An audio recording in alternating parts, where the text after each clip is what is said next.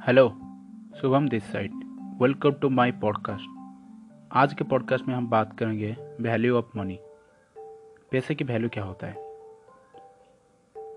आज सुबह आज सुबह मैं मेरी पर्स चेक कर रहा था। उस पर्स में मैं एक एक रुपये का सिक्का मैंने पाया। और वो एक रुपये की सिक्का मुझे मेरे पापा ने दी थी और मेरे पापा को उनके पापा ने दी थी। मतलब मेरे दादाजी ने उनको दिए थे। ठीक है?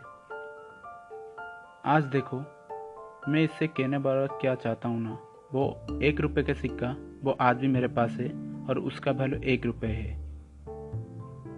मैं क्या बोलना चाहता हूँ? ना, आज आपकी गर्लफ्रेंड कल और किसी की गर्लफ्रेंड हो सकता है। आज आपकी बीवी आपसे प्यार करता है और कल और किसी को प्यार कर सकता है। आज आपके दोस्त आपकी है और किसी कल किसी की बेस्ट फ्रेंड भी बन सकता है। लेकिन आपकी एक रुपये के वैल्यू आज भी है, कल भी है और आगे भी रहेगा। तो मनी आपका साथ कभी नहीं छोड़ता है। तो डोंट इग्नोर मनी तो जो लोग बोलते हैं ना money can not buy happiness वो मीथ है और वो गलत है। ठीक है?